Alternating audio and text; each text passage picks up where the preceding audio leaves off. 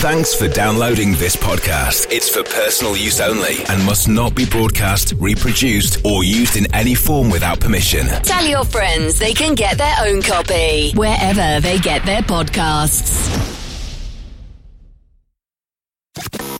The sound of endurance racing Around the world. This is RS1, part of the Radio Show Limited network. G'day everyone and welcome to On the Grid, your weekly fix of motorsport with a down under perspective. Each week we'll talk to the leading lights of Aussie motorsport, unpick the key issues, discuss the trending topics and have some fun along the way.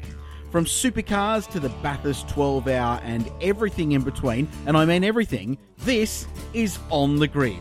Now, here's the show's host with the most, Tony Shebeki. G'day, everyone, and welcome to another episode of On the Grid. Thank you so much for joining us again this week. Big show coming up. We're going to have a chat to Craig Lowndes, or at least Richard Craill will shortly.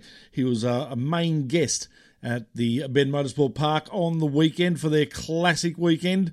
And we'll find out what that was all about and what Craig's been doing as well. We'll also catch up with Richard and Mark, our top five this week. It's an interesting one. To tune in to find out, but it's got something to do with street circuits and where we might like them to be, not where they currently are. We'll talk about that a little bit later on as well.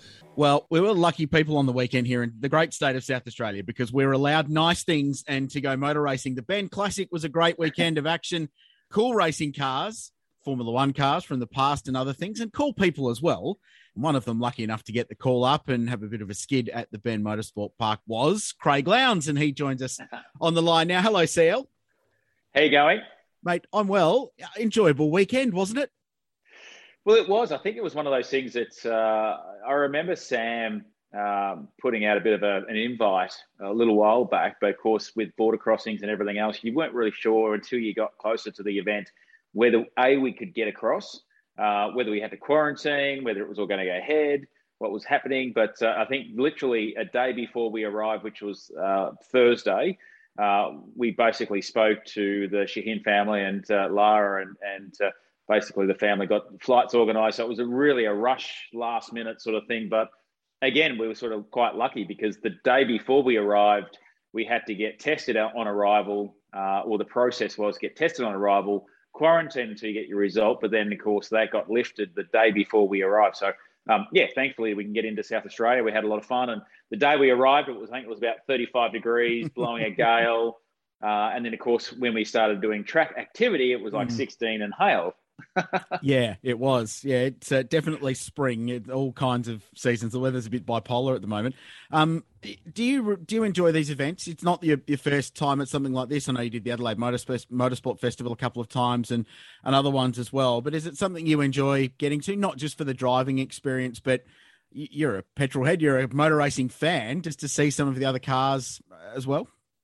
Oh, absolutely. And I think that the one thing is, as you grow up as a, as a child – hearing about all these activities and, and events and everything else. And and you're so focused on you know whether it's go-karts or formula ford or junior categories getting to it to where you want to be whether it's overseas driving a formula one go to america like what scotty's doing and drive indy cars or, or you know end up in supercars. So you spend all your your sort of youth uh, creating and, and trying to get what to where you want to be. And then you sort of miss the opportunities when you get there in the sense of supercars. So i spent most of my life there and you really focus on that sole activity or event or category.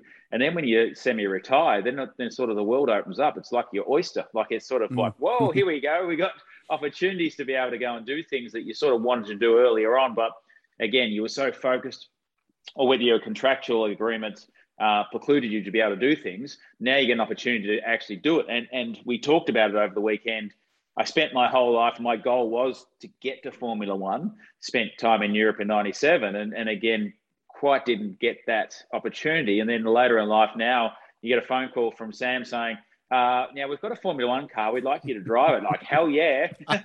get an opportunity to go over and actually do something you wanted to do 20 years ago.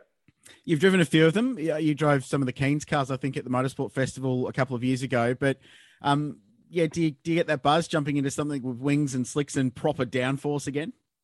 Absolutely, I think there's no doubt about it, and I think that that's the biggest part is the acceleration is is incredible, and there's no doubt about that. But it, it's the they all talk about how late you can brake, And I like over the course of the weekend driving the uh, Dallara, uh, I, I, was talking to Yasser because obviously we were going head to head with both uh, ourselves.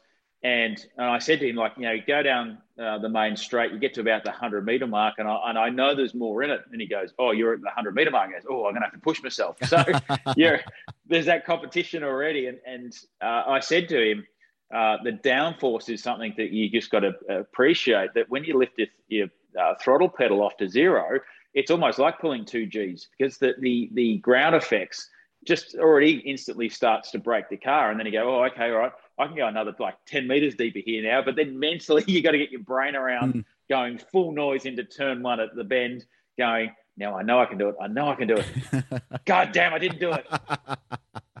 and and it's completely analog, isn't it? A 1989 Dallara Formula One car, no traction control, no ABS, um, probably not the tyres in their freshest form of life. 650 horsepower Cosworth V8, heaps of aero, but zero driving aid, zero driving assist. It's you bolted into the tub, squeezed in because they weren't very big back then, were they? Um, and and the racetrack. Well, yeah, no, I've got to say that uh, there must have been jockeys because I still got some bruises on my elbow um, where I was just rubbing on the on the uh, the tub. But it, it, was it was just an experience to be able to get that opportunity. As I said, is, is really once in a lifetime. So um, you know, credit to Sam and the family to be able to do that. And I've got to also say, uh, you know, already forecasting and focusing on next year, like. Uh, it's quite incredible how many F1 or ex F1 cars are in South Australia I think we worked out there was probably nine or 10. So mm. it really is a, a, a, state that has huge interest in it and, uh, and love of motor racing, not just, uh, you know, Formula One, but right across the board. So, um, yeah, great opportunity. Uh, you're right. There's no aids. There's no um, paddle shift. It was all a H, H pattern six speed gearbox. Uh, my, my wrist is a little sore because obviously getting used to that, uh, like you did in Formula Ford on the right hand side, not the left hand side. Um, there's a couple of moments where I, I, actually did spin in the end, but there's a couple of moments prior to that that I had a good sideways slide, and you know, you, you get it and realize and remember what you're driving. Yeah. Um, but it, it's it's you know, it's fantastic to have that opportunity to be able to do that, feel that, to hear it, and I think that was also one of the things I think the fans hopefully took away was that old sound. Like mm. I know that the Benetton was there with with Sam and the V10, but all the others were V8s, uh, and to hear that different pitch of V8 out of the different sort of eras of Formula One cars was, was quite incredible. Yeah, and every time they'd fire your car up, Brenton Griguol had his Lola there, Sam with the V10, the back of the pit garage would be absolutely swamped with people. And, and it sort of, it reinforces for mine how important that part of our sport is, that visceral, feel it in your chest kind of thing because those cars are so loud especially even just when they're warming them up you feel it in your in your bones don't you when they're warming them up so it, it shows how important the, the show is for the sport, Craig, and how important it is to keep that side of motor racing going on, which might be something that a Formula E or, and even Formula One to a certain extent has lost a little bit in the last couple of years.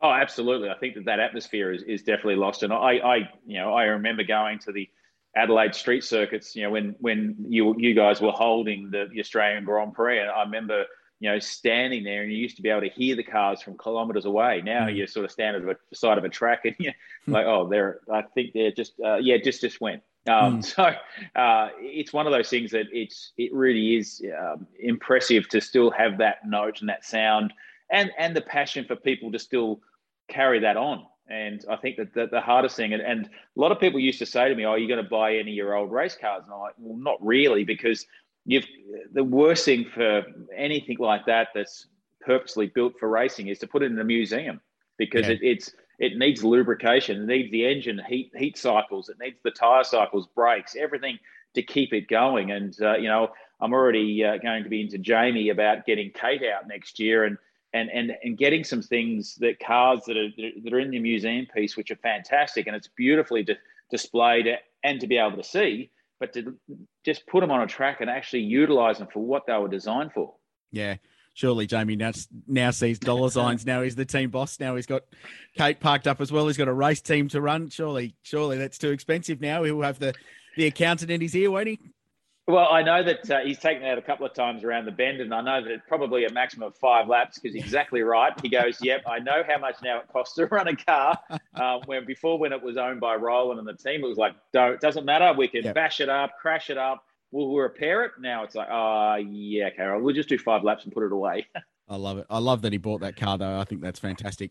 Um, we should talk about your weekend. Um, it, 1980s Formula One, and I think we put we put an accurate demonstration of 1980s Formula One on as well because they're not the most reliable racing cars in the world, Craig. And you battled a few little gearbox gremlins on the old Dallara, which ultimately cut your weekend a little bit short before you could get to the shootout.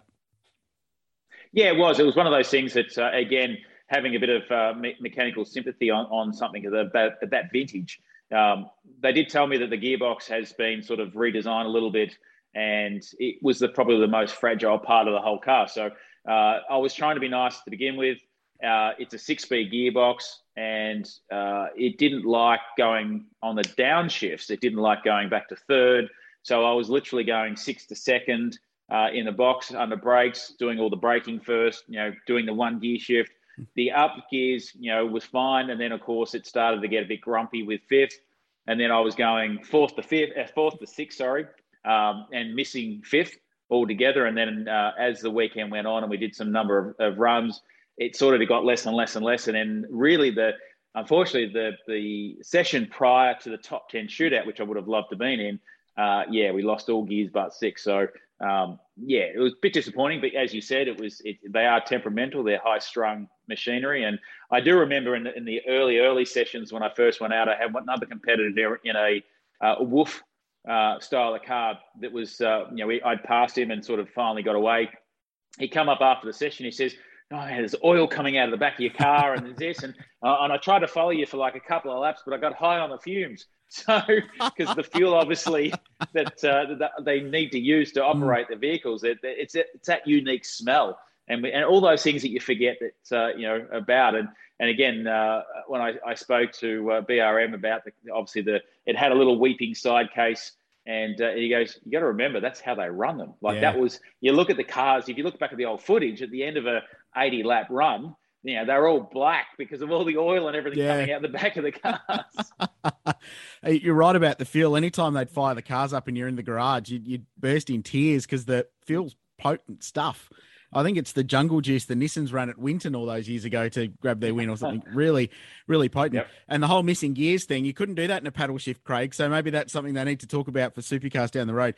Um, yeah, loved it. It was really cool to see you there and, and see you in those cars. Just on the driving thing, did it take you long to get your head around the downforce again, or was that something you just muscle memory brings you back to it? It does muscle memory some part, but I think like I remember driving Lewis's um, McLaren with Jenson Button at Bathurst. Mm. Like any vehicle can be driven to a point quite easily, and especially when you've got paddle shift and everything else. Although the Dallara was a was a H pattern, you can drive it to a level quite safely and quite easily and quite quickly but it's then finding and extracting that last sort of half or a second out of it. And I remember, you know, the first couple of times we, we came back in and, uh, you know, the team, BRM said like, oh, well, like, how are we going to find some more time? Like you were doing one minute 15s. When Sam ran it, we did 13s. Like, we've got to find a bit more time. I'm like, yeah, okay, I'm already thinking about it. And I really immediately wanted some mechanical front grip, but we want some aero, um, less rear on, on high speed aero. So I asked if we could do some rear wing change, which we couldn't, unfortunately. Um, stiffen up the rear sway bar to get some mechanical uh, grip. And I was already in that mode of, all right, let's go faster. How do we do that? And uh, I think it really just came down to me driving the car better and more uh, frequently and just getting used to, you know, braking later, utilizing that rear, big rear tire so you can get on the throttle and use all the horsepower. So it really, for me, was um, just getting used to it again. Um, but then I did find out that they did modify the gear ratio because I was hard on the limiter down the main straight and a few things. So now trying to get the Sam's lap time in out of this car was yeah. was going to be close to impossible. But, but I was giving it a crack. And uh, again, just to, I said to feel the, the the the neck strain that you obviously you put your head under because of the just the the straight line braking. As I said, you get to the hundred. I, I think I got to about the ninety mark at the end of the main straight at the bend before you even think about getting on the brakes and you go, oh, okay. but it did it. And, and, and I think if you had more time, you'd, you'd get closer to that 50 mark. Yeah, it's such a cool thing to watch. Um, you've been keeping yourself busy lately? I know there's no racing on, and your commitments with Fox Sports, of course, when supercars happen, you're on the TV, but uh, you've been busy pandering around Queensland Raceway in Gen 3 prototypes. So you're keeping yourself occupied in this sort of middle of the off season? Well, we are. I think there's no doubt that uh, we were always going to have a break at the mid part of this season because of the Olympics. Mm. It's just been extended, unfortunately, with obviously what's going on with COVID and, and uh, states. But uh, we're lucky up here in Queensland, like you guys are in South Australia, that we're still able to get around the state. So, yes, at the moment, supercars are very keen to continue on the Gen 3 program. Um, the car, sorry, the engine's in a car that it's a, it's a TA2 car, which uh, obviously people, if they don't appreciate, it's more like a NASCAR style. It's left-hand drive. But this car is the Prince's cars from from Europe or yep. from Asia, sorry. So it's paddle shift. It's not the H pattern that we do have here in Australia. Um, it's a it's a five speed um, sequential, uh, sorry, paddle shift, and so it's a little bit different to Australian version of the TA2 car. Um, same tire, same brakes, mechanically very similar, but except for obviously a five speed, not a four speed, and uh, paddle shift. So it's a good test mule car. Uh, we've done uh, day, we've done three days now in the in the vehicle. Uh, the first day, actually, uh, Shane, Jamie, and Broc Feeney were doing a lot of the uh, installation side of it. I've done day two and day three, and also day three, which wasn't long ago. Uh, Shane came out and be part of it as well, just to get more of a perspective on the current supercar and what what he wants from it in a sense because it is different. It's a fly-by-wire system, so getting the throttle pedal to, to talk to the to the butterfly, which is a single single butterfly because it's a basically a crate engine straight out. Mm-hmm. So it's got a single big butterfly instead of the eight trumpets. And get so the first mission was to get the throttle pedal to talk to the butterfly in the way that it works. And the beauty about the fly by wire is you can program it. You can be digressive, you can be linear, you can you can program it to suit whatever the driver wants. So that element going forward, I think, will be really good, especially for a wet weather. You'll be able to then program it for a, to basically dull it down to make sure it's not as peaky. Mm. Um, so again, th- that aid I think will be really a benefit for going forward in the Gen three program. So once we got that set up, then it's the butterfly to the engine in the sense of the mapping. You know, down low, up high, mid range. Uh, getting that sorted was really important. I think we got a ha- handle on that side of it pretty well now. I think there's definitely no doubt there's more tuning to be done, but at the moment the engine starts, it runs, it drives. You know, we again some of the uh, complexities at the early stages was you know uh, driving it out of pit lane on the pit limiter. So actually just getting that drivability. So it's not all about just getting horsepower and and and getting all that. It's the drivability of it. Um, at the beginning, we couldn't actually leave pit lane without getting off pit limiter to wow. give it a rev to drive it off. So again, mm. we've cleaned all that up. Um, now we can drive in and out of the pit bay on the limiter. Uh, so it, is a whole lot of facets of, of, just getting it right, not just outright uh, speed or, or horsepower. So um, at the moment, we've done about close to sort of 1,500 kilometres on the engine. Touchwood hasn't had a problem. Uh, but you know the category wants to basically keep going until we find the first problem. Uh, and it's very rare that a driver you get an opportunity to, to drive something and basically you're, yeah. you're told drive it hard drive it fast break it i'm like yes um, christmas so, yeah. yeah. christmas so at the moment we haven't broken it um, but in saying that we've, we've we found some little things that have, have gone wrong we the last one um, we had a spark plug plug come off the um, uh, ignition module that's on the on the um, rocker cover uh, when Shane was in the car, it came back. He said it dropped a cylinder. We thought, oh, here we go. This is the first sign. And it just was simple as a spark plug. so, all lead. Yeah. So, you know, all those little things we, we just got to find out, knowing going forward when we obviously uh, deliver the, the engine to the teams that we've hopefully, you know, got rid of a lot of the 99% of the bugs. Good to know. Um, give me your thoughts on Broc Feeney joining the team next year. Really exciting, but I reckon the last time – a young bloke with big wraps, but without a lot of proving, came into the sport and, and dived straight into a top team at the highest level was probably Bathurst 1994, and you'll know what I'm talking about. Um, it, it's a big leap, isn't it, for young Broc? But but clearly the team thinks he's ready.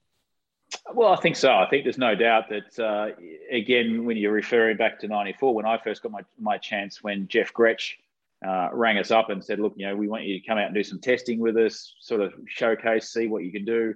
And then all of a sudden it's like, yep, okay, we're throwing you into Sandown 500 Bathurst with uh, Brad Jones as a co-driver. I'm like, whoa. um, you go from a Formula Ford mm. into a supercar.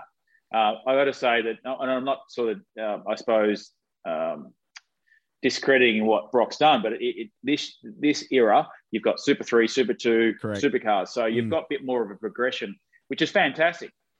Um, but, but for Broc, there's no doubt that he's put himself in a great position. Uh, I think that he's got a great opportunity. There is going to be a little bit of a grace period, I think, from for him from the media and everyone to get his head around the team, the philosophy, which he's pretty well in tune now.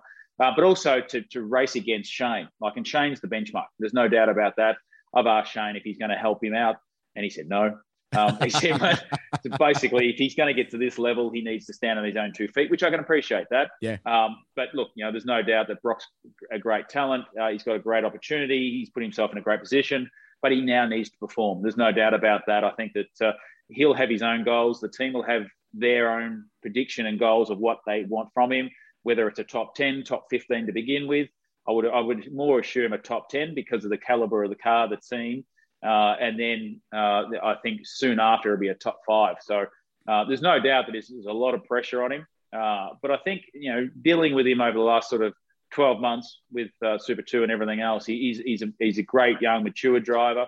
Um, and I think if he can succeed, like the Todd Hazelwoods, uh, like the Bryce Fullwoods that have come up through that program, Jack Le Brocq, all those guys, Garry Jacobson, there's a lot of guys, uh, you know, that have come through that sort of uh, progression or, or, categories that it's only going to bolster the Super 3, Super 2, knowing mm. that a young guy in go-karts right now, if they want to look at the big picture of supercars, that's the pathway. And I think that it, that that that's fantastic. So it wasn't there when I did it. Garth Tander, yeah. Greg Murphy, um, Joseph Bargwanna, Cameron McConville, like all those guys, you know, we, we had to sink or swim. Uh, yep. Now there's a little bit more of a progression, which uh, allows them to mature as they go through the categories.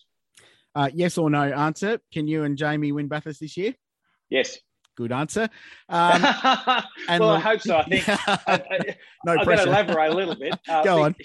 um, only because this is obviously his last full time season mm. as a full time driver my last year was quite emotional. Um, you know, Jamie talks it being about the uh, funeral tour because I was everything going on. Mm. But when we got to Bathurst, I was focused. Richo was focused. Um, you know, Dave Reynolds was the car to beat at that time with uh, Luke Youlden. There's no doubt about that. Things fell our way. And, uh, you know, hopefully we can do the same with Jamie, his last full time season as the main driver, and, uh, you know, send him off on, on a positive note, potentially being Bathurst being the last round of, uh, you know, 2021 it's got the makings of a cracking motor race. Mate, we really appreciate your time. I've got one more for you. Later on in the show, our little race talk team's getting together uh, with the news that there could be a Canberra street race back on the cards in 2023 that popped out in the media over the weekend. Um, we're going to rattle off our top five dream locations for a street circuit. So if we could build a Ooh. supercar street circuit anywhere, where would it be? Um, hint, my number one's going to be Adelaide because I want that back. But anyway, um, What's your favourite street circuit out of the all the ones you've raced on since '96 when you you became a full time driver? So there's Gold Coast, Newcastle, Homebush, Adelaide, of course. What stands out for you, or is there one that stands out for you as your favourite street circuit experience? Uh, well, the first, oh, there's no Was doubt, Adelaide. no, no, no. Well, no. Canberra, I really enjoyed. There was no doubt about that, and it was a fantastic circuit. I know that we had some issues and the politics about, obviously, mm. and, and if people remember, the main straight actually kinked left before we turned right because it was a tree that we weren't able or allowed to relocate. So mm. for a runoff, we had to actually bend the, the, the, main straight to the left before we turned right. So there was a lot of politics in behind all that, but it was a fantastic racetrack. I really enjoyed it. Um, we had some success there. Um, I think it was probably put on the wrong time of the year. It was in the middle of winter, so yeah. we needed the snow chains. But getting back to your point and your question, there's no doubt Adelaide. It, it, it for me, I was lucky enough to, to race on the full length Adelaide Street Circuit when Formula One were there. Uh, and then again, obviously, when they redesigned it, made it slightly shorter. I love the, the, the original, um, you know, coming down um, Brabham straight down the back instead of having that little, you know, turn eight kink that was just main, massive long back straight. And that was incredible. Um, so I'd love to have that come back. But if it, that's not possible, what we had, um, you know, number of years, you know, was what we had. And I think we say Adelaide, and people say, why do you say that? Because the physicality of not only on the car, but the driver. There was no point on that circuit that you actually get a chance to relax or stop. And for, you know, almost uh, you know 80 laps, 78 laps. On Saturday, everyone gets out, they're all pumped and everything else. But at the end of the day, on a Saturday night, you're going, oh, I got a blister on this, I've got a blister there, I've got my feet are sore, my back's killing me. Mm. Oh crap, I've got to do this all again tomorrow. So I think that the the magnet Adelaide set the benchmark of of uh, fitness, mechanical, you know, strength and and reliability. So yes, Adelaide for me is number one. The Gold Coast, the again the IndyCar original circuit uh, for me was was an unbelievable layout, and uh, I really love doing that side of it. Again, we can't do that. Um, so yeah, like I, I I would love Adelaide to come back as much as you would. Beautiful. Nice words. I'm sure the uh, opposition party over here will be very, very pleased to hear that because they're trying to bring it back. Mate, thanks for joining us. Really appreciate it. it. Was cool to see you on the weekend. It was cool to see you in a Formula One car. Um, and that I know you really enjoyed it. You could see it by your grin every time you uh, strapped, squeezed yourself into that Dallara. Andre de Cesaris was a small bloke, I think, when he drove that car back in the day. Um, and yeah, hopefully you can jump into something again next year and, and maybe I don't know hit hit Yasser up for the Renault 3.5 or something like that. Have a crack at the old lap record. Well, actually, yeah, Sam did say because the only one car that I still do have here um, is my first Formula Ford. So uh, I did say to uh, to Sam that if I get my uh, A into to T into gear, I, I can get uh, hopefully finish it because we're restoring yep. at the moment. Is maybe bring it over and and have a bit of uh, you know history in the sense of me just getting back into my old '85 Van Diemen and uh, and again to to and, and i was actually really ashamed. The, the week prior was was obviously the 60th anniversary for Mallala, which I said to Sam, I won my first championship in '96 at Mallala uh, and we had some uh, good stories about that coming out. So again, you guys are very lucky over there to have the facilities you've got. I said to a lot of people, I would love a Sam Shahin to come to Queensland and do duplicate what he, what you guys have got because I'm quite jealous. Yes. Yes, well, I know Tony Quinn tried, and that didn't quite get over the ground recently, but uh, that's another podcast yeah. on its own. Craig, thanks for joining us. Appreciate your time. Uh, look forward to catching up at a racetrack sometime when we're allowed to go back to racing. Definitely. Thank you very much. Mark Walker, good day to you. Tony Specky, Richard Craill. Uh, good to have some things to talk about again, isn't it? Been yes. good. It's been a, a, fairly busy week, which is very nice. Before we get into those things, though, uh, Craig sound pretty happy with life at the moment, Crossy? Well, you would be uh, when you get the phone call. It's like, hey, come to Australia's newest permanent racetrack and drive a classic Formula One car. Oh, gee, I don't know about that. Yeah, uh, yeah life's pretty good, right? Um, Uh, look, I, have got to say thanks to Craig because he was he was great in our chat as you've just heard, but he was tremendous over the weekend and, and working on that event. He was brought down as an ambassador role, and it was done very very late, so we weren't really able to leverage a lot of the PR that you usually would. Usually, you would announce Craig a month out, and he'd be part of your ticketing campaigns and your pre-event marketing and all of that stuff. But with the way the borders are, he was only cleared to come on the Wednesday, so didn't get the chance to leverage it all. But I'm consistently amazed at his drawing power. And Shebex, there were people there on the weekend that came out because Craig Lowndes was there. Um, not to see old Formula One cars or see the track or whatever. They they came because they knew CL was going to be there and they wanted to meet him. And once again, you know, there there were several periods where we'd arranged a chat at the back of the garage, little Q and A um, for the fans, and they would gravitate in. Usually, we timed it after a Formula One run up, so everyone yeah. was there anyway. Um, the fans would gravitate there, and then he would be happily signing autographs for 30 or 40 minutes afterwards until everyone was done. So, full credit to CL. Um, massive thanks for his work, and and he remains the most popular driver in our sport in, in this country yeah. anyway. And and yeah, really, really cool, uh, really cool weekend. Cool to see him drive a wings and six car again. It was a cool weekend, Mark. We sort of watched a bit of it uh, from a distance, obviously on the uh, on the internet via the the streaming capabilities, and uh, it was just great to see some of those old things drive around with some good noise and. Yeah, it makes you miss motorsport, doesn't it? Um, yeah, looking Sorry. looking forward. Yeah, no, piss off. Uh, Fair. Looking Fair. looking forward to that event growing. You know, get some races happening. You know, obviously not everyone with an historic Formula One car will probably want to put it in a race, but you, you look at what happens at the Phillip Island Historics in normal times when people can travel there, um, and, and, you get decent grids of all this exotica and and all the different things. You know, you'd have 600 cars there, mm-hmm. and there's obviously that audience in Australia, and they don't mind traveling if there's an event there that's um, that's on like this. So yeah, it's a great basis, and hopefully it grows from there. Will someone actually do a, a full on Goodwill? Goodwin, sorry. Goodwin. That, that, that's it, Shebex. Like that that event, it, it's it, it's the probably the best place for it because it's a track where and, and, this is what's dragged these F1 cars out is they're comfortable at running it there because there's actually not that many places where you can bury the thing in a fence. Yeah. Um, whereas Phillip Island's probably a little bit more sketchy from a speed perspective. Um, and and they've got it's got the ownership to back it up. And, and the drive from the owners to do it. And, and Sam Shahin's on record as saying that he wants this to be the Goodwood of Australia. And and it's got the potential to do so. It doesn't have the historic connotations. And of a Goodwood, and they're not looking to rip it off. It'll be their own take, but yeah. from a, an event point of view, it could certainly have the scope that a Goodwood does. Um, and and the one thing Goodwood does really well is the manufacturer side. So every brand has an activation there, and you see the massive sculpture, which every year is owned by Porsche or an Audi or whoever yeah, it might yeah. be. And you know, Porsche's sculpture that they had for their their Goodwood feature is now outside the museum in Stuttgart. So um, that's where the bend, because all the manufacturers use it anyway for their customer drive days. So it'll end up being a week long thing.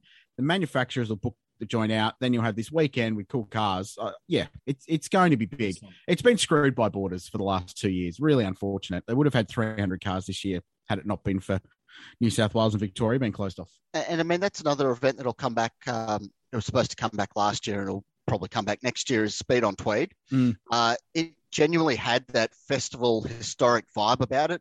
You know, the beautiful setting. It was a genuine festival. Like they'd closed off the main street of town, which the racetrack sort of went through, and have mm. concerts and huge big dine outs. And it was a real community thing. They get 10, 15, 20,000 people there. You know, it was that single car run like they have at the Good, Goodwood Hill Climb, more so mm. than on the old track. But um, you know, I'm looking forward to that event coming back because back in the day, it used to draw out all these old historic Formula One cars and all the other yeah. really important cars over time. So hopefully they can get that back up and running. And it doesn't need to be a historic event at the Bend because there's no. enough of those and there's enough really good ones. Like you said, Speed on Tweed, um, yeah, Phillip Island Classic. Obviously, the Mallala um, Anzac Day Historics are a really, really cool event in non COVID times. So uh, the list goes on and on. It doesn't need to be one of those. It, it, can become its own thing, and I think it will. The, the desire is there for that to be a, a major event on the Ben's own but calendar. Could you imagine if you had a Formula One race in well, South it's, Australia? It's, mate, there's 10, 10, Formula One cars in South Australia right now. If you had a um, mock race, it'd, it'd get could, punters out of the woodwork, wouldn't it? Absolutely could. It certainly would. It'll happen. The other big story that broke uh, in the last 24 hours is, of course, the Andre Heimgartner story and uh, Grove Racing, or Kelly Grove Racing, which I believe it's still known as until the end of this season. But uh, Andre Heimgartner and the team departing ways at the end of 2021. I think it took everyone by a little surprise. I don't think anyone expected it.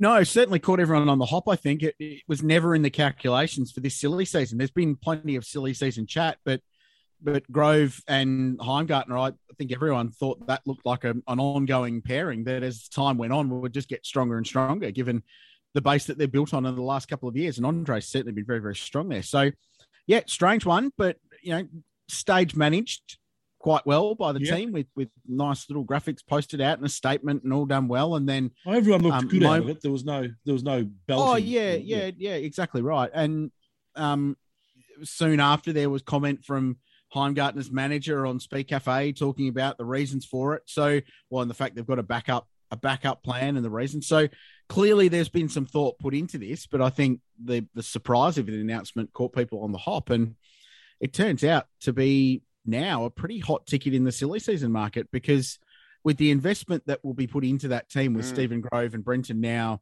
at the helm, that's a really exciting place to be. I think that that team, you look up and down pit lane, that one probably has the most potential out of all of them to make a big leap forward when Gen 3 starts, when the playing field is leveled, just with the resources that they've already got and the additional input that Grove's mm. going to bring. So she's a pretty old, spicy spicy driver market now all of a sudden. I was just thinking that the silly season wasn't that active this year. I was wondering when mm. a domino was going to fall, and now that's there fallen, you know, there's a lot at stake. Uh, you know, people move teams. Why do you move team? Well, you could be punted. I don't know if he's been punted. I don't think it's been totally brought out in the press whether he was pushed or he's uh, walked. But you know, Do you, if he's left, has he gone to get a better deal somewhere else? Do you go to get more money elsewhere? That's a big motivating factor in a lot of these driver deals over time. If you're walking away, you're not walking away to go and take a haircut somewhere else. Mm. And that team's made all the right noises that they're there to win. So whoever replaces them, got some shoes to fill because Andre has been a pretty good performer over recent times and a race winner this year. He's capable of getting the job done. So wherever he winds up, is going to have a reasonable asset there. Oh, there's, there's been sorry, Bex, there's been chat that uh, young Matt Payne, Porsche Carrera Cup racer, 18 year old Kiwi, will be the heir apparent, perhaps, to, to drop in there. And, and when you dive deep into that, it makes a lot of sense because he's backed by Earl Bamber. Uh, Earl Bamber and Stephen Grove have won the Bathurst 12 hour on multiple occasions in their class. They're good friends. Bamber's driving for the team in uh, Bathurst this year, all things being equal. Uh, and I know Stephen highly respects Earl's opinion, as you would, because Earl has earned that respect in the sport. So that that would be a really, really interesting thing, assuming he qualifies, because I don't think at the moment he qualified for a super license. He'd at least need this year's one TRS. So he's got points from that um, and would need this year's Carrera Cup Championship to have a conclusion and finish in the top 10 to get some more points there, six at the moment. Um, but that would be really interesting. And wouldn't that just inject this massive youth movement into supercars with you know Feeney and him coming to the sport in the same year? Crikey, that's um, what a compelling storyline. It'd be a hard, hard thing to do though, because there's not much testing these days. You mm. just you can't run around like when Craig Lowndes came into the sport and have as many test days as you like. I'd love to see Earl Bamber out there. You mm. could plug him in and he'd be a genuine chance, wouldn't he? I you would. would absolutely smoke him.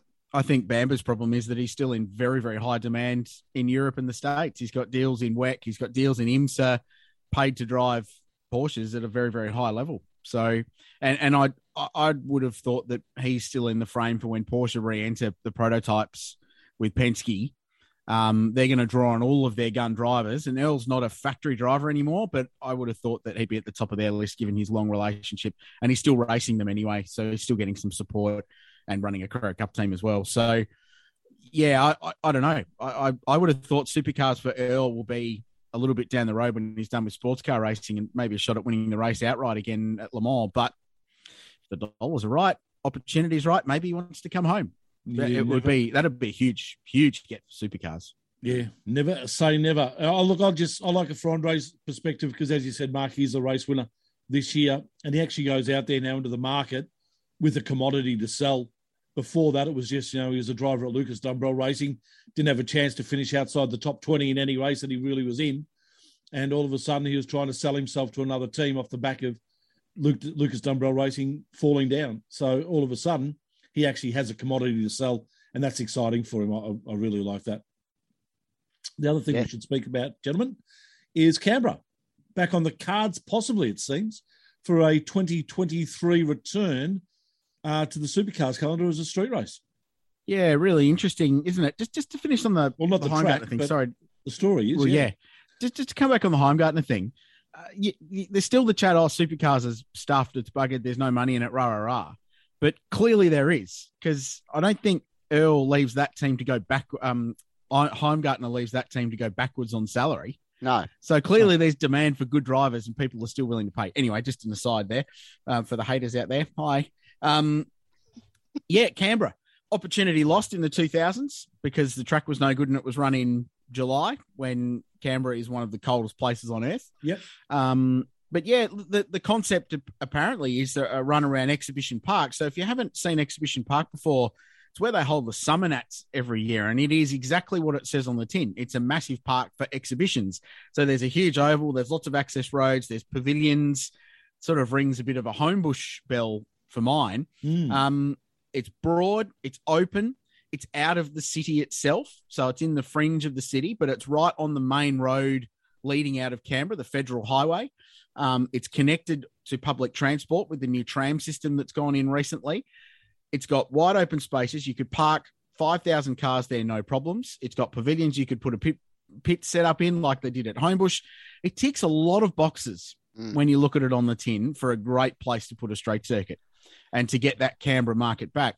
And you might go, oh, Canberra, it's not really sports mad, but there's 450, 500,000 people there. you stretch beyond that a couple of hundred k's, and you, you're looking at a market of a million people, and then you're only three hours down the road from Sydney. So you capture mm. all the fringe Sydney suburbs as well. Potentially a really, really good market for supercars to jump back into. Location makes a lot of sense for mine as well. I'd, I'd love to see it happen. I think that would be a really cool event. A few quick takeaways. I mean, Canberra's. I've never had a bad trip to Canberra. Like mm. people bag Canberra, but I love the place. Like yep. it's it's a really cool place to visit. And secondly, when you visit, there's lots of accommodation options, yep. which is what you want you know, sometimes with race meetings, you go to Winton, where you're staying? You're staying at the Benalla Motor Inn or whatever. You go to Canberra, you can stay wherever you like. Mm. These street circuits having that infrastructure to back up a big crowd, I think that's good. People were quick to bag the potential layout that was bandied around on Cars Guide. Oh, boring. But you know what? Long straights the tight corners. What does that make? Yes, Good racing. Correct. What did we learn at the weekend at Zandvoort? You can have the raddest racetrack in the world, but mm. if hmm. it's all this wobbly corner stuff, and you don't have these long runs into tight corners, you're not going to have a good race. I mm. prefer to have a good race on a boring track than have a snooze fest on a wicked bit of bitumen. That's my thought, anyway. No, good thought. Actually, I hope it happens, Shebex. Looks like a meat cleaver. The actual track itself, the handle and the but then, but it's you about, know, but then you never about, saw Phillip Island as I saw it. So, well, uh, but it's about three three point one k long, so it's the right yeah. distance. It's longer than Townsville yeah. to give it a bit of perspective what it what it could look like. And and it's very similar to Townsville in respect that that half the track would be within the park, so your road closures are very very limited. Mm. So two main arterial roads close off, but the beauty of Canberra is there's another one 500 meters down the road to link around. So, Except it's, it's 16 roundabouts away though. That's yeah, that's all right. Round, I, I, have no I one that can drive the roundabouts, but they're great. You can have a proper tip in there. The big one gives, around Parliament House is great fun. It gives uh, Brad Jones Racing two home events, doesn't it? To an extent, Canberra's close enough to be considered a home event to Albury, isn't it? Oh, you're not staying in your bed, are you? Well, no. It's. Well, I mean, an hour and a half.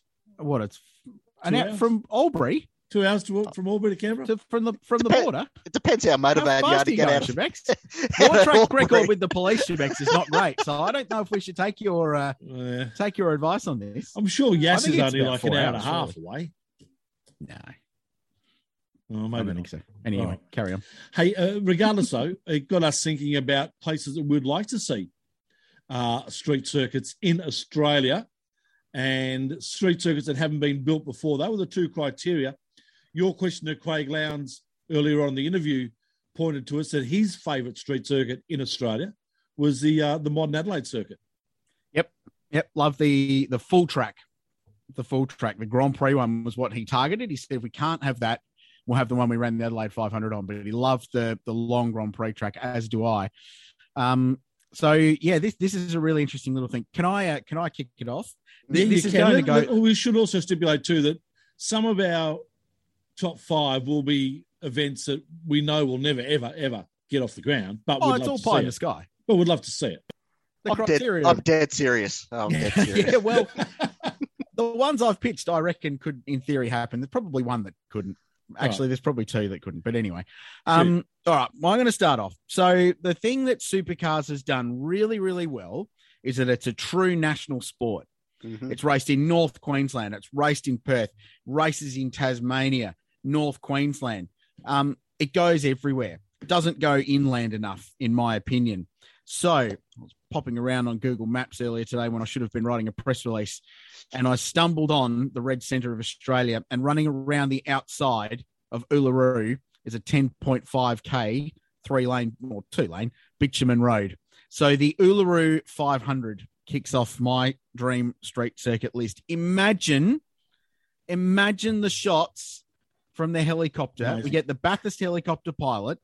Imagine that he'll be now. Uluru is 348 meters high from ground level to the top.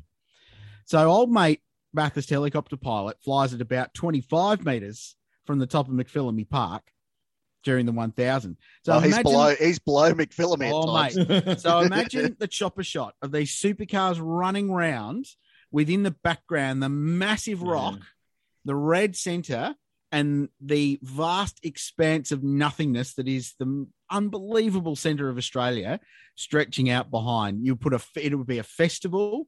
It could be the amazing indigenous round there because of the Aboriginal culture in the area would be phenomenal. Massive celebration of that. Thousands of people camping. It would be, you could have it as like an eco friendly event if you wanted to. It would be amazing and it would tick the final frontier for supercars racing, which is to race bang in the center of this great country. So the Uluru 500, 10 and a half K street circuit to be unbelievable too. There you go. That's my first entry. I'm going to go next only because. Could you imagine the, the radio comes to the cars? You're in oh, blackout oh, for half the. Brilliant. Lap. Good. It's too much of that stuff anyway.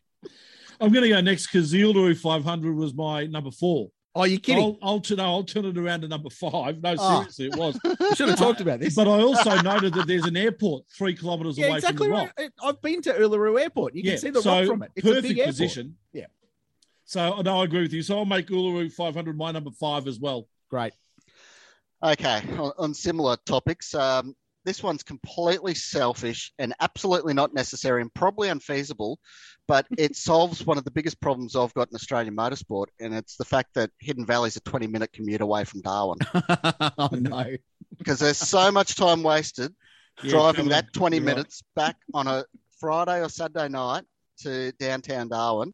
And it's just, it's wasted time. It's absolutely wasted time. Yeah now, I mean, we've tested out the roads there, us three in the back of a maxi taxi, so mm-hmm. uh, we're quite familiar with that part of the world. With a good um, sound system. Great sound system, great stories. But imagine that you had a street circuit running from Mindil Beach oh. down to Mitchell Street at sunset. At oh. sunset. Oh, twilight race. Oh, like it. you would literally Podcast have, you'd literally have all of Darwin there. You'd have everyone else from around Australia would have to be there because it'd just be the best thing ever. I haven't figured out the logistics. It might be a 10k long track. I don't know because I've probably been drunk every time I've been on that road. But we'll, we'd figure that out before we draw up the maps. Uh, but could you imagine the park? Go down Mitchell Street, even if you yeah. pitched Mindil Beach, just having a drag race down Mitchell Street, it'd be the biggest booze on you've ever seen in motorsport. It'd be yeah, sensational. On a side note to that, I did see on the uh, news the other day that things are running that normal in Darwin at the moment that they just had the beer can regatta mm. down at Mindil Beach. Brilliant. Like it hasn't missed a beat. Mm, so good on them. No, great place to run it. You're right. So I'll jump from my number five to my number four, which was my number five. And I think one thing that we need to do, and I think Supercars does it well, is they do take these street races to the people. So they go to areas that are fairly well populated at the time of the actual race itself. So I'm thinking that maybe an event that they could do that is quite well populated for the two days that it actually runs, and they could run as an extension to that, would be the Birdsville races. I think it'd be a perfect opportunity. There's 7,000. The population of Birdsville swells from 100 people to 7,000 people just for the two days of the races. Could you imagine what it would do if we actually ran supercars there on the Friday, Saturday, Sunday and run the Birdsville Cup on the Wednesday, Thursday? I could tell you there would be a very big shortage of alcohol in Australia. not, well, not yeah, just XXXX, Queensland, in Australia. XXXX would have to put a pipeline from Milton out to Birdsville. Is there enough bitumen roads in Birdsville to do it? We'll, no. we'll make it. No. It'll be like them, the Eldora. Run it, yeah, the dirt race. Well, the, you can run them on the airport though. That's better bitumen runway. Well, we've run. Well, they run NASCARs on a uh, on a speedway, don't they? So on a dirt speedway. So why couldn't we run supercars on dirt road? The Birdsville One Thousand. Wow, that's huge. I don't know if we'd get a thousand, but no, it'd be an endurance race. Yeah, an endurance race. Sure. That's what I'm going for. I don't know. Right. So one thing you want with street circuits, like Mark touched on with the Canberra situation, is infrastructure.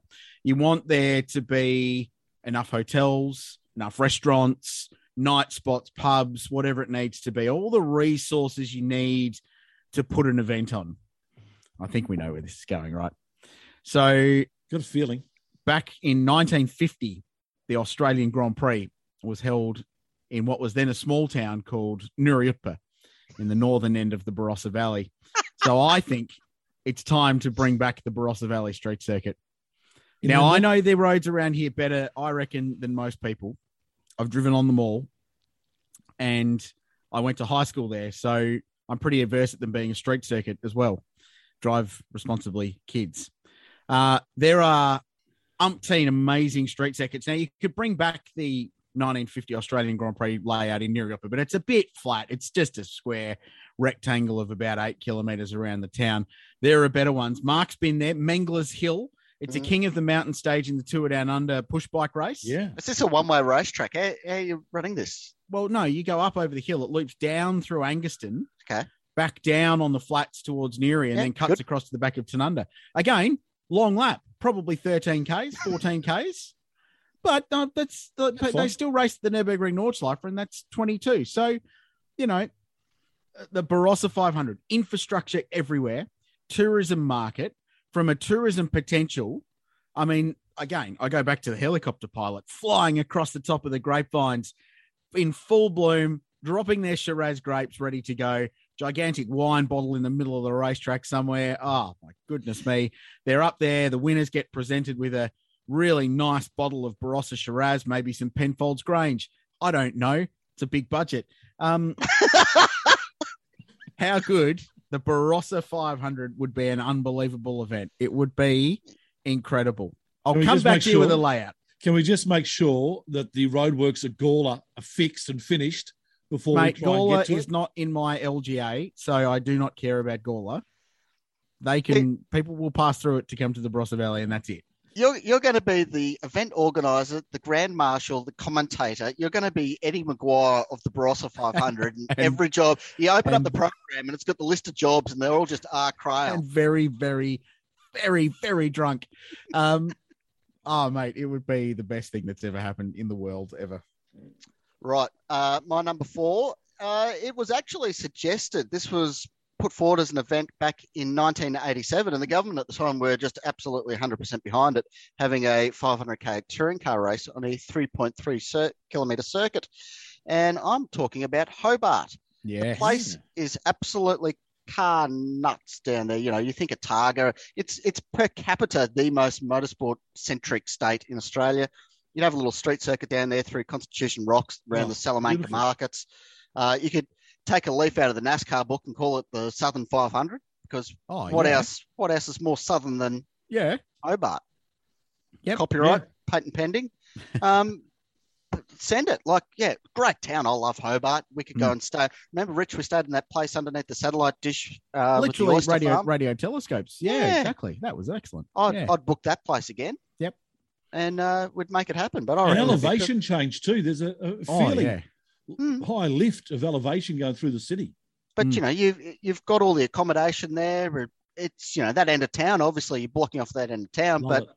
you're not going to absolutely bugger the town up entirely like you know Surfers Paradise does. Imagine running. So I don't want to lose Symmons. I like Symmons Plains, but imagine you run Symmons Plains. The week between them is Targa, and it culminates in the oh. Southern 500 at Hobart. Oh, nice. Like yeah, the that... two week motoring motoring motoring festival would blow the socks off Tasmania. It would be the yeah. biggest thing they've ever done. That's a very Adelaide idea to have all your events at once. Hundred percent, and it's proven to have worked. well, until they take one away. Oh, don't stop me! Stop it, sure, Pecky.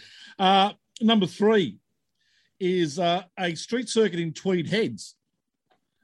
And effectively, you, you, mentioned that they had the speed on Tweed. So the good thing is, is that they do have a history of uh, motor racing there. But I like the idea of the fact that we could actually get two governments to foot the bill because you can oh. run it over the border. Oh, the Are you serious? and Queensland both pay for it, which I thought would be great. Genius. My issue is they'd have to be sprint races because if you had a pit stop you might be entitled to spend two weeks in quarantine until you get back in your car. What do you do if it's time certain, but it, it goes time certain when you're on the New South Wales side? Because Queensland still lives half an hour behind the world. Especially if you do it when daylight saving starts. If does you it do fin- it after October. Does it finish at four thirty or five thirty? Who knows? I like it. I, I tell you a true story from my life. I went for a job interview at the Honda dealership down in Tweed Heads once, and it was lucky I was running an hour early because. Uh, I've walked in there and it's like, well, you've got the job. Well, you haven't interviewed me yet. Yeah, but you showed up.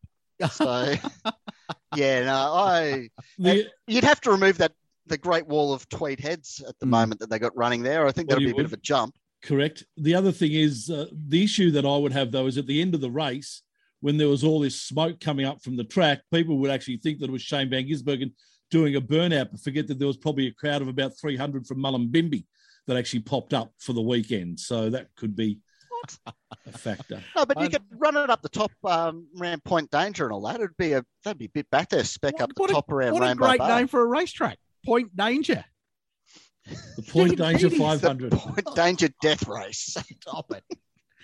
Well, in a in a similar in a similar frame, my my number three, I, I was going to look at Byron, but I, I thought I, I don't know if the hippies would like that too Nah. much. It's probably a bit chilled No, out you for wouldn't that. get it.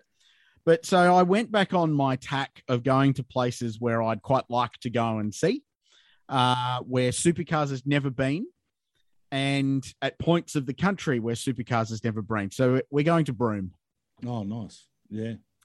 uh, seaside. You could run Yeah. alongside of Five Mile Beach there, Cable Beach. Um, you could. ah, Is it Great. a fly? Is it a flyaway event? It would well, more or less. Yeah, it's, that's further than New Zealand. you'd run it after Darwin. You just come across from Darwin. Right. And then come Yeah, down there to you Perth. go. And then See, come down, down to. Perth two weeks later. Well, exactly right, Shebeki. There you go. That Hope you, top don't, corner. hope you don't tear your cars up in Darwin. yeah, no, you're bugging.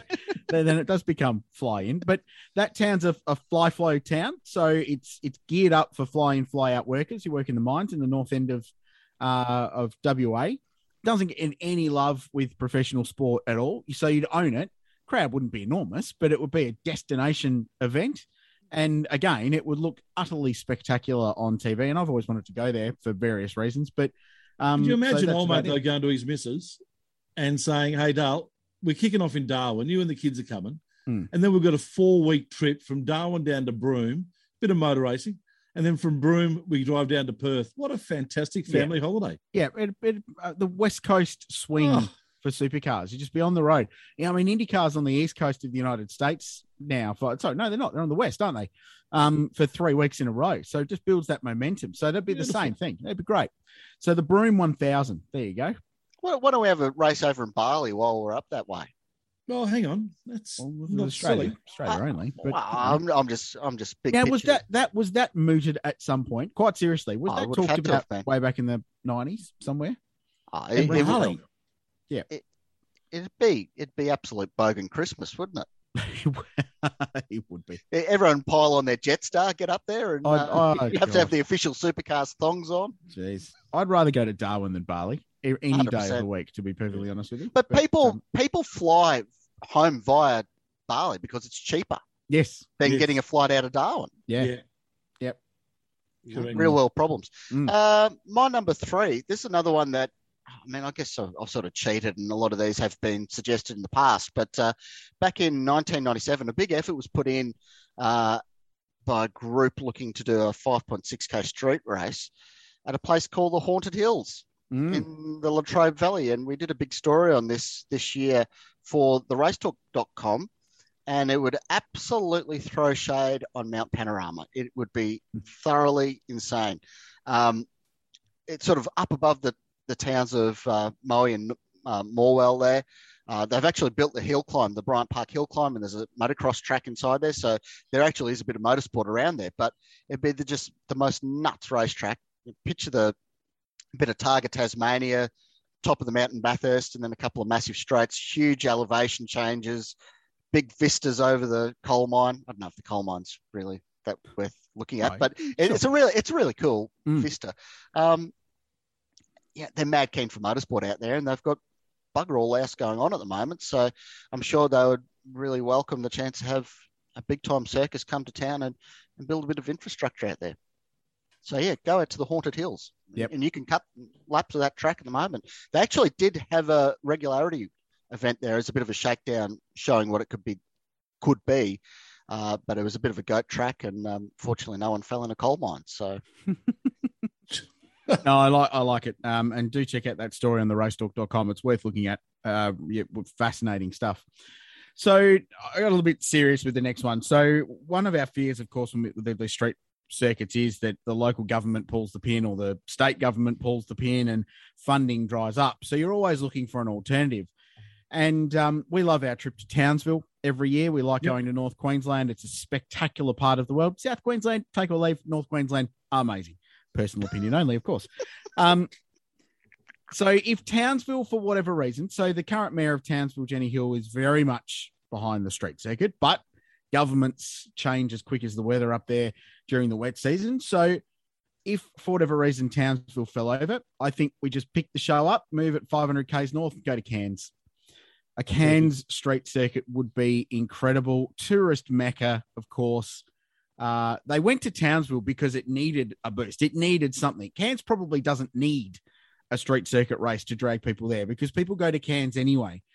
Having said that, it would still be phenomenal. All the resources are there, heaps of accommodation, amazing scenery on the waterfront. You could run along the alongside the beach there. It would look spectacular. Would sell the place incredibly well.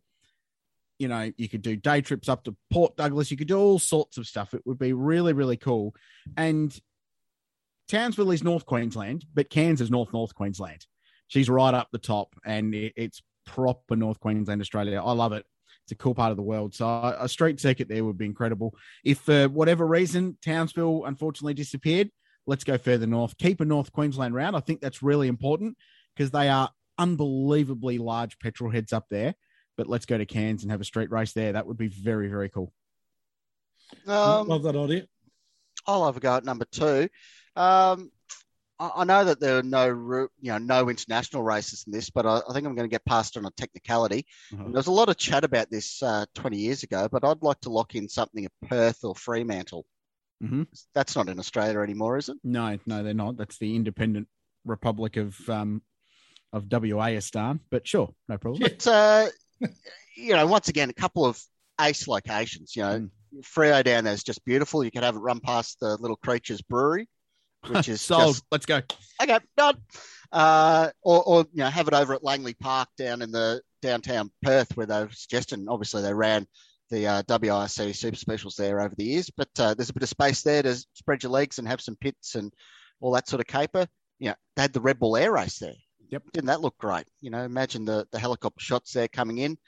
Uh, the one downside could have possibly been my number one is that when you go to Perth, you don't get duty free. Or maybe you mm. do now. Maybe that's you, what's yeah, I think you do. yeah. you do technically get your duty free now, and make mm-hmm. that five hour flight worthwhile.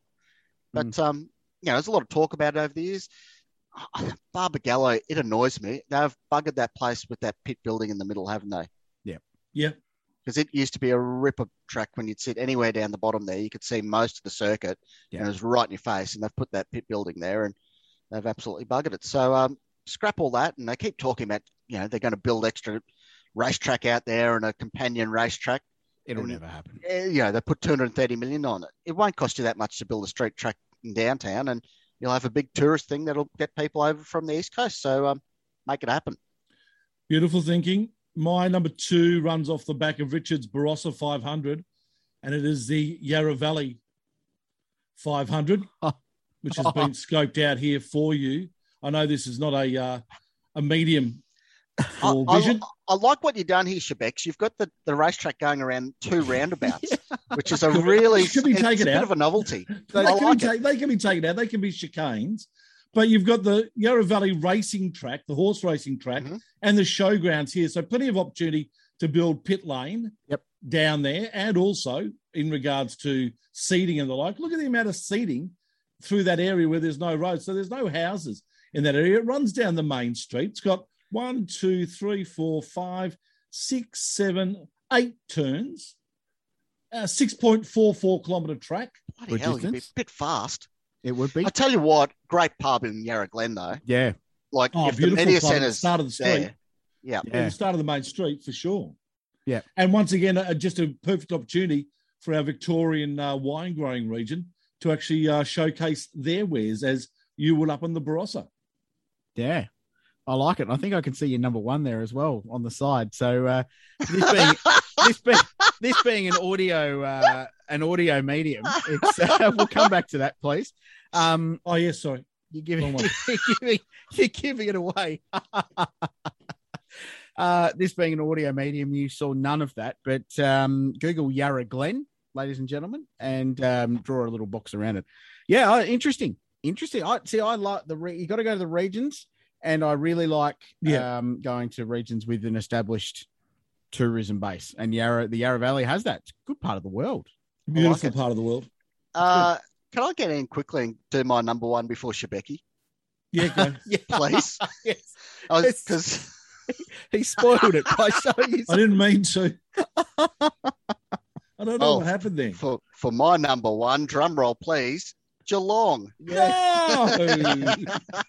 they, they've thought about having races there a couple times back in Mm. the early 80s, 1983, and it came up again in 2014 with uh, Darryn Lyons. Remember him, the Yep. the um, Mayor. the mayor, rather different sort of cat, but he wanted a motor race there, and I think he had a really good idea. Um, obviously, they've had the Geelong revival meeting there for so long, running along the beachfront, and, and you know what? I think this all has a lot of potential to be like Newcastle.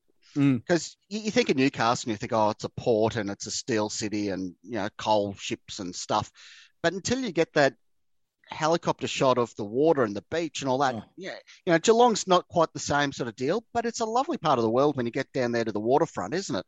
Yeah. Um, you know, the views back over the bay. You talk about wine regions. They've got the Bellarine Peninsulas right there Yeah. next to Geelong, and it's sensational. And people don't know about it. You don't Mm. think about it. You know, when you're driving down towards the Great Ocean Road, you just see the old Ford factory and you know the old refinery, and that's about it. But uh, you know, when you, you look into it, it'd be a great little boost for the town there. You, you think of other straight tracks around the world like Long Beach. When they started Long Beach, Long Beach was an absolute two-bit dive Correct. But- the fact that the race there has grown this culture, it's grown up the area, it's now where you want to be. So I think street tracks like Newcastle, like Geelong, gives the potential for these places to really grow up. And like I said, Ford Factory, it's a car mad place. If you mm. put on a big race meeting, all the punters down there will get behind it. And, and so will everyone from Melbourne. Infrastructure's easy. You bring over the stuff from the Grand Prix. Yep. You already own it, so Well, just use Grand- it again. Grand Prix Corp would promote it, I would imagine. So there's your promoter. And Shebeki's done the track. Yeah, Yeah, clearly. there's a track. Well, the one thing that I have done with the track is this corner here, which once again people can't see. Yeah, But actually this is, goes a- down this to is an audio Beach. medium, Shebex. But I uh, anyway. but that actually goes down to Eastern Beach. So the road actually drops about 50 meters into the car park. Mm. I would have you the cars doing that and then hanging a big turn in the car park and then heading back up Yeah. the hill. I like what you've done. You've got it running down, what is it, the A10, which is the main drag in and out of town. So um, that's that's a big road to close. I like your ambition there. I like the fact the train station's right in the middle, though. That's good. Yeah. I, I'd, I'd probably, uh, if you get Google Maps up, folks, and play along at home while you're listening to this, um, where Shebeki's laid is to the right of that is Eastern Park. yes. And that, I reckon, if you ran it around that area, that gives you the Newcastle style opportunity to Not run a bad bulk, of, a bulk of your circuit off the main roads. not a bad idea. Um, but yeah, I, look, that's a tremendous idea. Tremendous. Six idea. point eight five kilometers. That one. That's a big track. Big track. Big Yeah, track. you'd have to got buy big- some more fences. Yeah. Yeah, yeah, that's that's longer than Albert Park. but Well, maybe we could borrow some from Adelaide. Well, they, they're giving it away at the moment, Yeah. aren't they? That's- that's what I believe. Auction, auction next week. But no, well, I mean, it makes sense, doesn't it? And and Supercars has proved that Townsville, Newcastle, Darwin, you go to those regional markets, and they are the most successful. But most importantly, they're the ones with the most longevity because they've got nothing else for the rest of the year. So that one big event a year is where people want to go. Mhm. Correct. Um, yeah. On that note, um, and just let me refresh the criteria. So Oh, here has we to go. Be, has to be in Australia, right?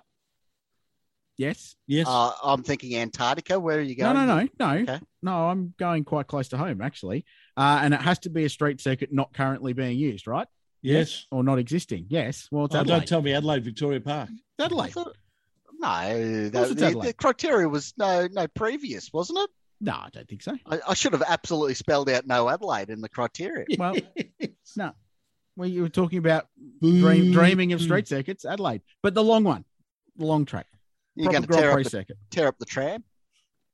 Yeah, yeah. I did. Well, I didn't Tram's vote got to go. I didn't vote. No, the tram wouldn't interrupt it. It's the Oban underpass that they put in that screwed up the old um, Oh, banana bend down the bottom. But Yep. um, no, bring it back with the Grand Prix too. Thank you. Oh, it might be up. It might be up for grabs next year. yeah, I don't ask for much. No. But it's a, it's a straight circuit that's not not being used, so uh, that doesn't exist. So bring it back. There you go. Oh, there you go. otherwise, otherwise, Mark Lobethal, Yeah. Yeah, that's fair. I'd go with that. Lobethal. That can be my backup number one. So Oh, host, no, I'd make that a primary. How, how long's that? uh, thirteen point five case. It's fine. We'll we'll get all the concrete barriers together. No, bugger it. We'll just run some without. Yeah, just, if you wind up in a if you wind up in a paddock, that's your bad. Yeah, tough. Yeah. Don't crash. Like you know, and it's it's not the crashing that kills people; it's the sudden sudden stops. Um, no, the Lobethal hosted the 1938 Australian Grand Prix plus other races. Um, was banned for being too dangerous in the 1940s. Uh, so that tells you something about Lobethal as a racetrack. And Lobethal actually led to a statewide ban on racing on public roads that was only lifted in 1985 when legislation had to be changed in the South Australian Parliament to allow the Australian Grand Prix to happen Victoria Park and surrounding streets. So that's how brutal Lobethal was yeah. that it created legislation that stopped street racing for 70 years. Um, uh, importantly, how's the pub? The Lobethal pub. There's two mm. of them.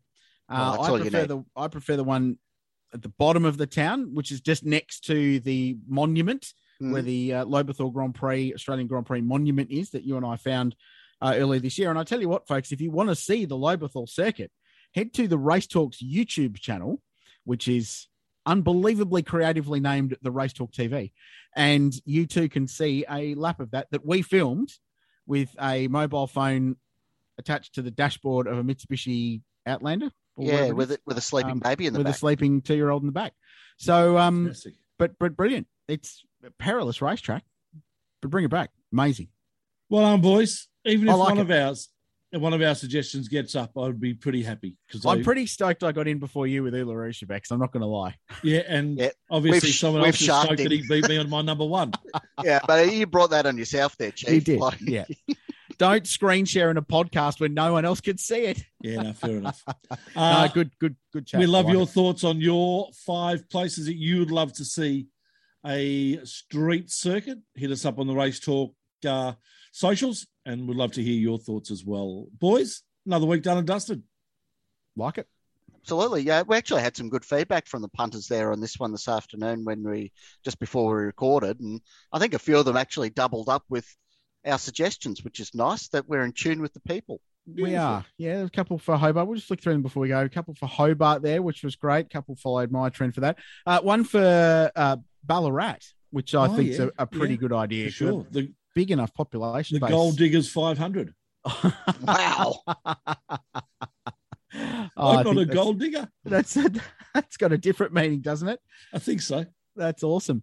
Um, whatever. Someone said a TT bike race up Macquarie Pass uh, down to Albion Park. Gee, that would be um, that would be something. Uh, Wollongong around the headland, says yeah. Dwayne Affleck. That's pretty good. I like it. Uh, World Rallycross on a short uh, Adelaide Straight circuit. We actually tried that, but the government pulled their funding. So anyway, that didn't happen. Um, someone said Ipswich. What do you think of that, Queensland correspondent Mark Walker? Oh, I mean, you'd probably put some big locks on the transporter at night, wouldn't you? You would. Yes. Uh, headline would be stadium trucks due to the speed bumps in the main street, but it's already used as a racetrack anyway, so that's natural uh, progression. Thanks to John McGully. it's more the the uh, sinkholes there. Mm. But we've got mm. a perfectly serviceable racetrack just out there anyway, whatever. Well, yep. there you go. Good feedback. Cool. Thanks, race well, um, talkers. We uh, look forward to catching you again next week, right here on the grid. Thank you, boys, and thank you for joining us. Catch you soon. This program is a Radio Show Limited production. Tell your friends there's more at radiolemans.com.